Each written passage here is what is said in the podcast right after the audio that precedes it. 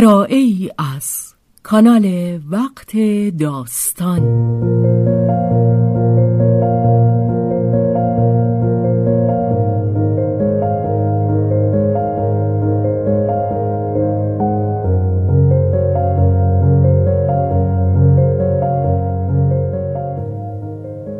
جان شیفته. اثری از رومن رولان.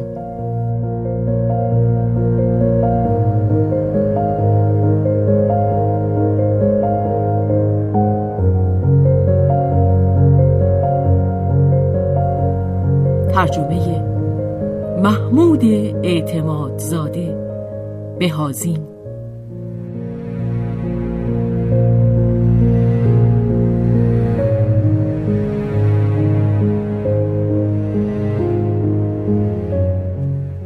به روایت شهرزاد فتوهی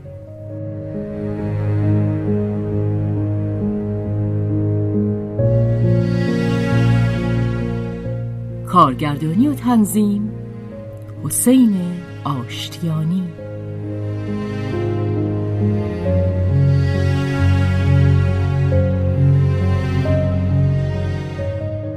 تابستان بخش اول.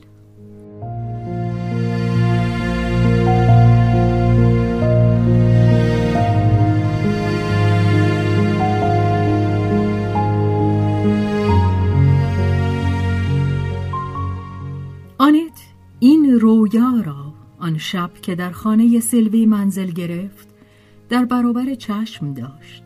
سیلوی پس از بستن مغازه خود با شتاب نزد خواهرش رفت تا او را از دریغ و دردی که میپنداشت بدان دوچار است منصرف کند.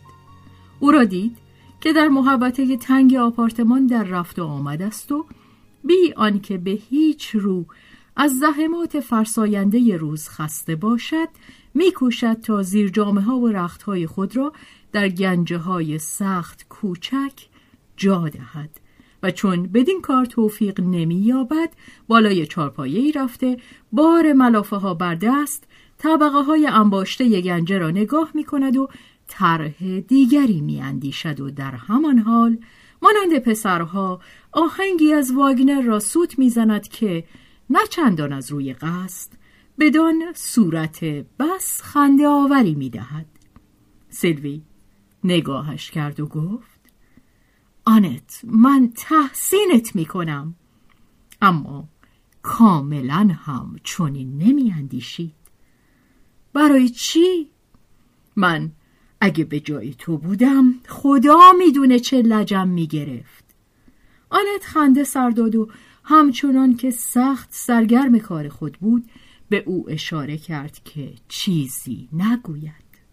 آنت گفت گمان می‌کنم دیگه پیدا کردم. سر و بازوان خود را در گنج فرو برد و رختها را مرتب کرد و باز به هم زد و به کند و کاف پرداخت. سرانجام گفت بت نگفتم وادار به تسلیمت کردم. روی سخنش. با گنجه پر از رخت و ملافه بود که دیگر مرتب و منقاد گشته بود. آنت پیروزمندانه از بالای چارپایه به زیر آمد. چانه خواهرش را به دست گرفته گفت سیلوی بداخ ما وقتی که بچه بودیم بازیمون این بود که با مهره های دومینو خانه بسازیم. تو وقتی که خانه فرو میریخت آیا لجت می‌گرفت؟ سیلوی گفت مهره ها رو پرت می کردم رو زمین. من می گفتم شطرق حالا یه خونه دیگه می سازم زود بگو که خودت میزو تکون می‌دادی. آنت گفت قسم نمی‌تونم بخورم که تکونش نمی‌دادم. سلوی او را آنارشیست خطاب کرد. آنت گفت عجب! پس تو دیگه خودت نیستی. سلوی آنارشیست نبود. البته حق خود می‌دانست که هرگاه دلش می‌خواست به ریش نظم و قدرت حاکم بخندد. ولی چیزی به نام نظم و قدرت حاکم لازم داشت. هرچند که فقط برای دیگران باشد. گرچه برای خود او نیز شورش اگر قدرت حاکمی در میان نباشد دیگر مزهی ندارد. اما نظم سیلوی مایه از آن داشت و اگر با نظم مستقر کلنجار می‌رفت جز به این علت نبود که نظم خود او نبود. اما آن را از اینکه نظمی است مستقر نکوهش نمی کرد نظم باید مستقر باشد. از هنگامی که خود او نیز مستقر شده صاحب کاری بود که کارهای خود را به حساب خودش راه می برد هواخواه نظم ثابت بود. آنت این نکته را با شگفتی در او کشف کرد و فقط همین نبود. دیگران را نمی‌توان خوب شناخت. مگر از این راه که آنان را در حین فعالیت هر روزه که تارهای اراده کشیده شده است و حرکات و رفتار به صورتی طبیعی نمودار می شود ببینند. آنت سیلوی را جز در دورانهای بیکاری و استراحت و گردش ندیده بود. درباره ماده گربه ای که خود را روی پشتی نرم واداده است که می‌تواند قضاوت کند؟ او را به هنگام سید باید دید. هنگامی که کمرگاهش همچون کمان خم برداشته آتش سبزی در چشمان دارد. آنت سیلوی را در پایگاه او در تک زمینی که برای خود در جنگل پاریس محصور کرده بود دید. صاحب کار جوان کار خود را جدی گرفته بود و در امر راه بردن بنگاه خیش از هیچ کس دست کم نداشت. آنت توانست او را از نزدیک و از سر فرصت مشاهده کند زیرا در نخستین هفته های پس از اسباب کشی نهار و شامش را نزد سیلوی می‌خورد. قرار گذاشته بودند که تا هنگام جابجا شدن کامل آنت با هم زندگی کنند. آنت از جانب خود میکوشید تا مفید باشد و در پاره کارهای کارگاه شرکت می‌کرد. از این رو سلوی را در همه ساعات روز خواه با مشتریان و خواه با کارگران و خواه به تنهایی می‌دید و متوجه خصوصیاتی در خواهر خود می‌شد که برایش شناخته نبود یا که از دو سه سال پیش در او نیرو گرفته بود. سلوی نوازشگر با آن لبخند دلانگیزش دیگر نمی توانست سرشت اندکی بیاتفه خود را از چشمان نافذ آنت پنهان بدارد سرشتی که حتی در لحظات شوریدگی می‌دانست به کجا می رود. او چند کارگر زن زیر دست خود داشت و آنها را به شیوه استادانه راه می برد. با آن باریک بینی و سر و روی افسونکارش کسانی را گرد خود فراهم آورده بود که برایش آماده همه گونه فداکاری بودند. از آن جمله اولمپ سرشاگرد کارگاه که به سال از او خیلی بزرگتر و سررشتهش هم از کار بیشتر بود. کارگری خوب اما خالی از ابتکار و در دفاع از خیش ناتوان. او که از شهرستان خود آمده در پاریس گم شده بود مرد و زن و صاحبکار و همکار فریبش داده به ریشش خندیده بودند و گرچه آنقدر بیهوش نبود که این همه را نبیند اما نیروی آنکه مقاومت کند نداشت و در پی کسی میگشت که بی فریب و دقل از کارش بهره برگیرد و او را از زحمت اداره خود در زندگی سبکبار بدارد. سیلوی برای آنکه او را در انقیاد خود درآورد به هیچ تلاشی نیاز پیدا نکرد. همینقدر می بایست مراقب باشد که میان کارگران که در فداکاری نسبت به او با هم رقابت داشتند حسن تفاهم برقرار باشد. برای تحریک شور کار در آنان از تضادشان با تردستی بهره جوید و به مانند یک حکومت عاقل یگانگی رقیبان را بر پایه تعصب کار مشترک استوار سازد. غرور این گروه کوچک کارگران و میلشان به آنکه در دیده صاحب کار جوان جلوه کنند آنان را تسلیم سلطه زیرکانش می کرد چنان که غالبا تا سرحد ناتوانی در کار می کوشیدند خودش هم از خیش مایه میگذاشت و کسی گله نمی‌کرد. یک تشر محبت آمیز یک متلک خوشمزه که قاه قاه از آن به خنده میافتادند روحیه جمع خسته را بالا می برد و موجب می شد که تا پایان کار استقامت ورزند کارگران که به صاحب کار خود میبالیدند غیرتمندانه دوستش می داشتند و او که آتششان را تیز نگه می داشت خود بی تفاوت می ماند. شب پس از رفتنشان با خواهرش به لحن وارستگی سردی از آنها سخن می گفت که پسند آنت نبود. گرچه هر زمان که نیاز میافتاد دربارشان خدمتگزار بود و اگر می‌دید که ناخوشند یا به زحمتی دچارند از کمک به دیشان دریغ نمیورزید. ولی ناخوش بوده باشند یا نه سیلوی اگر نمیدیدشان از یادشان می‌برد. وقت آنکه به قایبان بیاندیشد نداشت. وقت آنکه مدتی دراز دوست بدارد نداشت. فعالیتی مداوم چنان که همه لحظاتش گرفته بود. شستشو و بزک کارهای خانه دوزندگی امتحان دوخت لباس پرچانگی عشق ورزی تفریح و همه حتی اوقات خاموشی که هرگز طولانی نبود و در آن در فاصله جنب و جوش روزانه و خواب شب خود را با خیشتن تنها میافت همه خصلتی قطعی و مشخص داشت. جا برای خیال پردازی هیچ نبود. وقتی که به خود مینگریست با همان چشمان روشن و کنجکاوی بود که دیگران را هم میپایید. در خود همچون یک رهگذر نگاه می‌کرد. زندگی درونیش در کمترین حد خود بود. همه چیز به صورت طرح کارها و گفته ها نیازی که آنت به اعتراف اخلاقی داشت بدین اندک ارضا نمی‌شد. او در این روشنایی تند و مداوم در زحمت بود.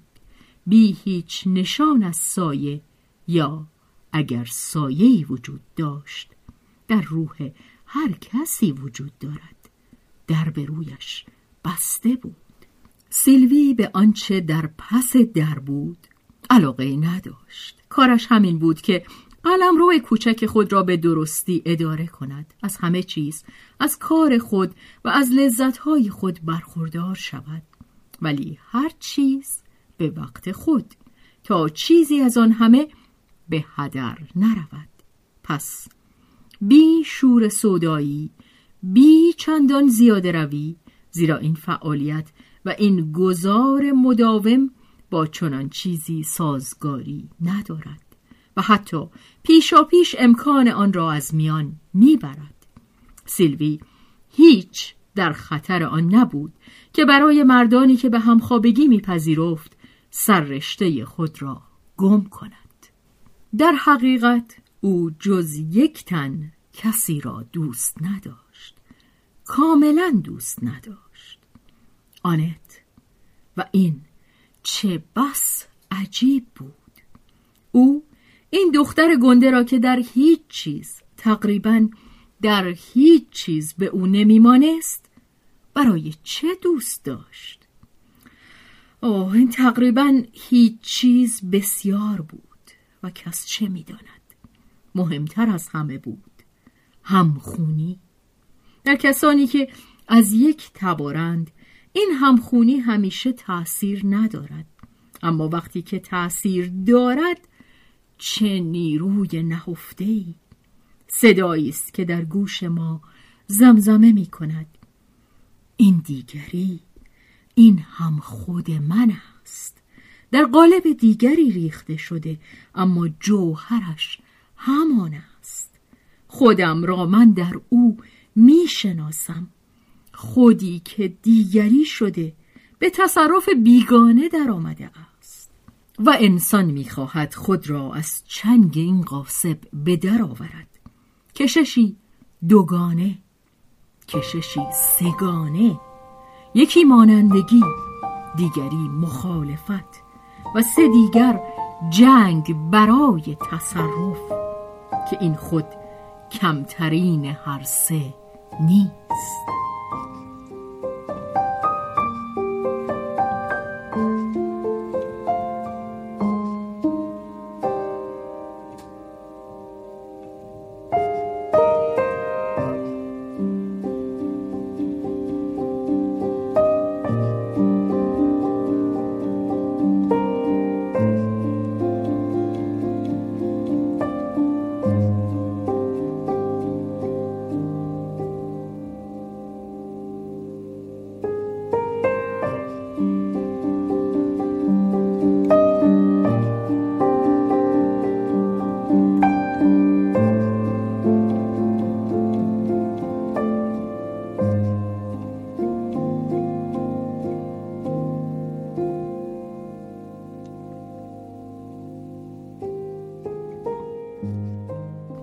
چه نیروها که میان آنت و سلوی مشترک بود.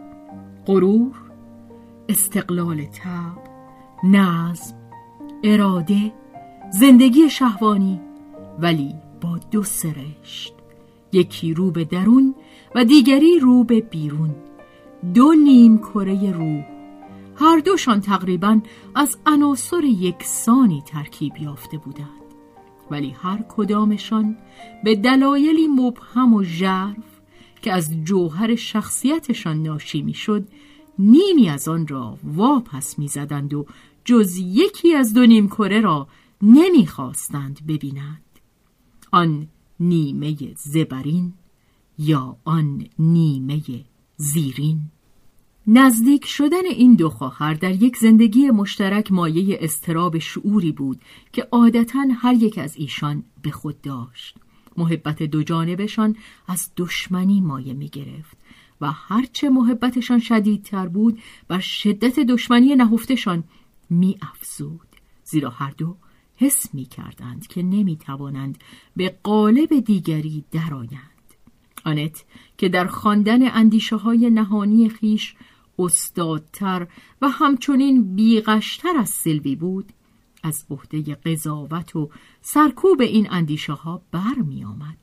دیگر آن زمان گذشته بود که او می‌خواست سلوی را در محبت آمرانه خود فرو برد اما سلوی همچنان در نهان میل داشت که خواهر بزرگترش را زیر سلطه خود بگیرد و از این هم که حوادث وسیله‌ای برایش فراهم آورده است تا برتری خود را به تایید برساند. دلازرده نبود. بدین سان انتقام نابرابری سرنوشت دو خواهر در دوران نوجوانیشان گرفته می‌شد. بر اثر این احساس که بدان معترف نبود و بر اثر محبت واقعیش از دیدن آنکه آنت در کارگاه زیر دست او کار می کند رضایتی به سلوی دست می‌داد که پنهانش می‌کرد. دلش می‌خواست او را در زمره کارگران خود درآورد. کار پذیرایی از مشتریان را به او محول می‌کرد و از او می‌خواست که با زغال برایش نقشه های برودری دوزی بکشد. میکوشید متقاعدش کند که خواهد توانست شغل مهمی برای خود تأمین کند و حتی بعدها در کسبش با او شریک شود. آنت که به انگیزه های سلوی پی می برد هیچ میلی نداشت که خود را وابسته او کند. به دعوتش پاسخ نمی‌داد. یا اگر سلوی اصرار میورزید می‌گفت که درست برای چنین حرفه‌ای ساخته نشده است. و آن وقت سلوی به تنز از او می‌پرسید پس برای چه حرفه‌ای ساخته شده است؟ و این بر آنت گران می آمد. کسی که برای زندگی هرگز احتیاج به کار نداشته است وقتی که تنگ دستی او را بدان ناگزیر می کند به راستی دردناک است که نداند به درد چه کاری می خورد و حتی با همه معلوماتی که کسب کرده است نداند که اصلا به درد کاری می خورد یا نه با این همه چاره ای نبود آنت نمی‌خواست سربار سیلوی شود بیشک سیلوی چیزی از آن به رخ او نمی کشید. از کمک به خواهر خود لذت می برد. ولی اگر خوش داشت که برای آنت خرج کند این را هم می‌دانست که خرج می کند. دست راستش هرگز از آنچه دست چپش می‌داد بیخبر نبود. آنت از آن هم باز کمتر بیخبر بود. این اندیشه را که سیلوی در وقت رسیدن به حساب صندوقش نام او را اگرچه در ذهن خود در ستون بدهکاران می نویسد نمی توانست تحمل کند خاک بر سر پول باد میان دو خواهر که یکدیگر را دوست دارند آیا پول می باید به حساب آید؟ در دلهای آنت و سیلوی حساب پول در میان نبود اما در زندگیشان چرا؟ آدمی تنها به عشق زنده نیست به پول هم زنده است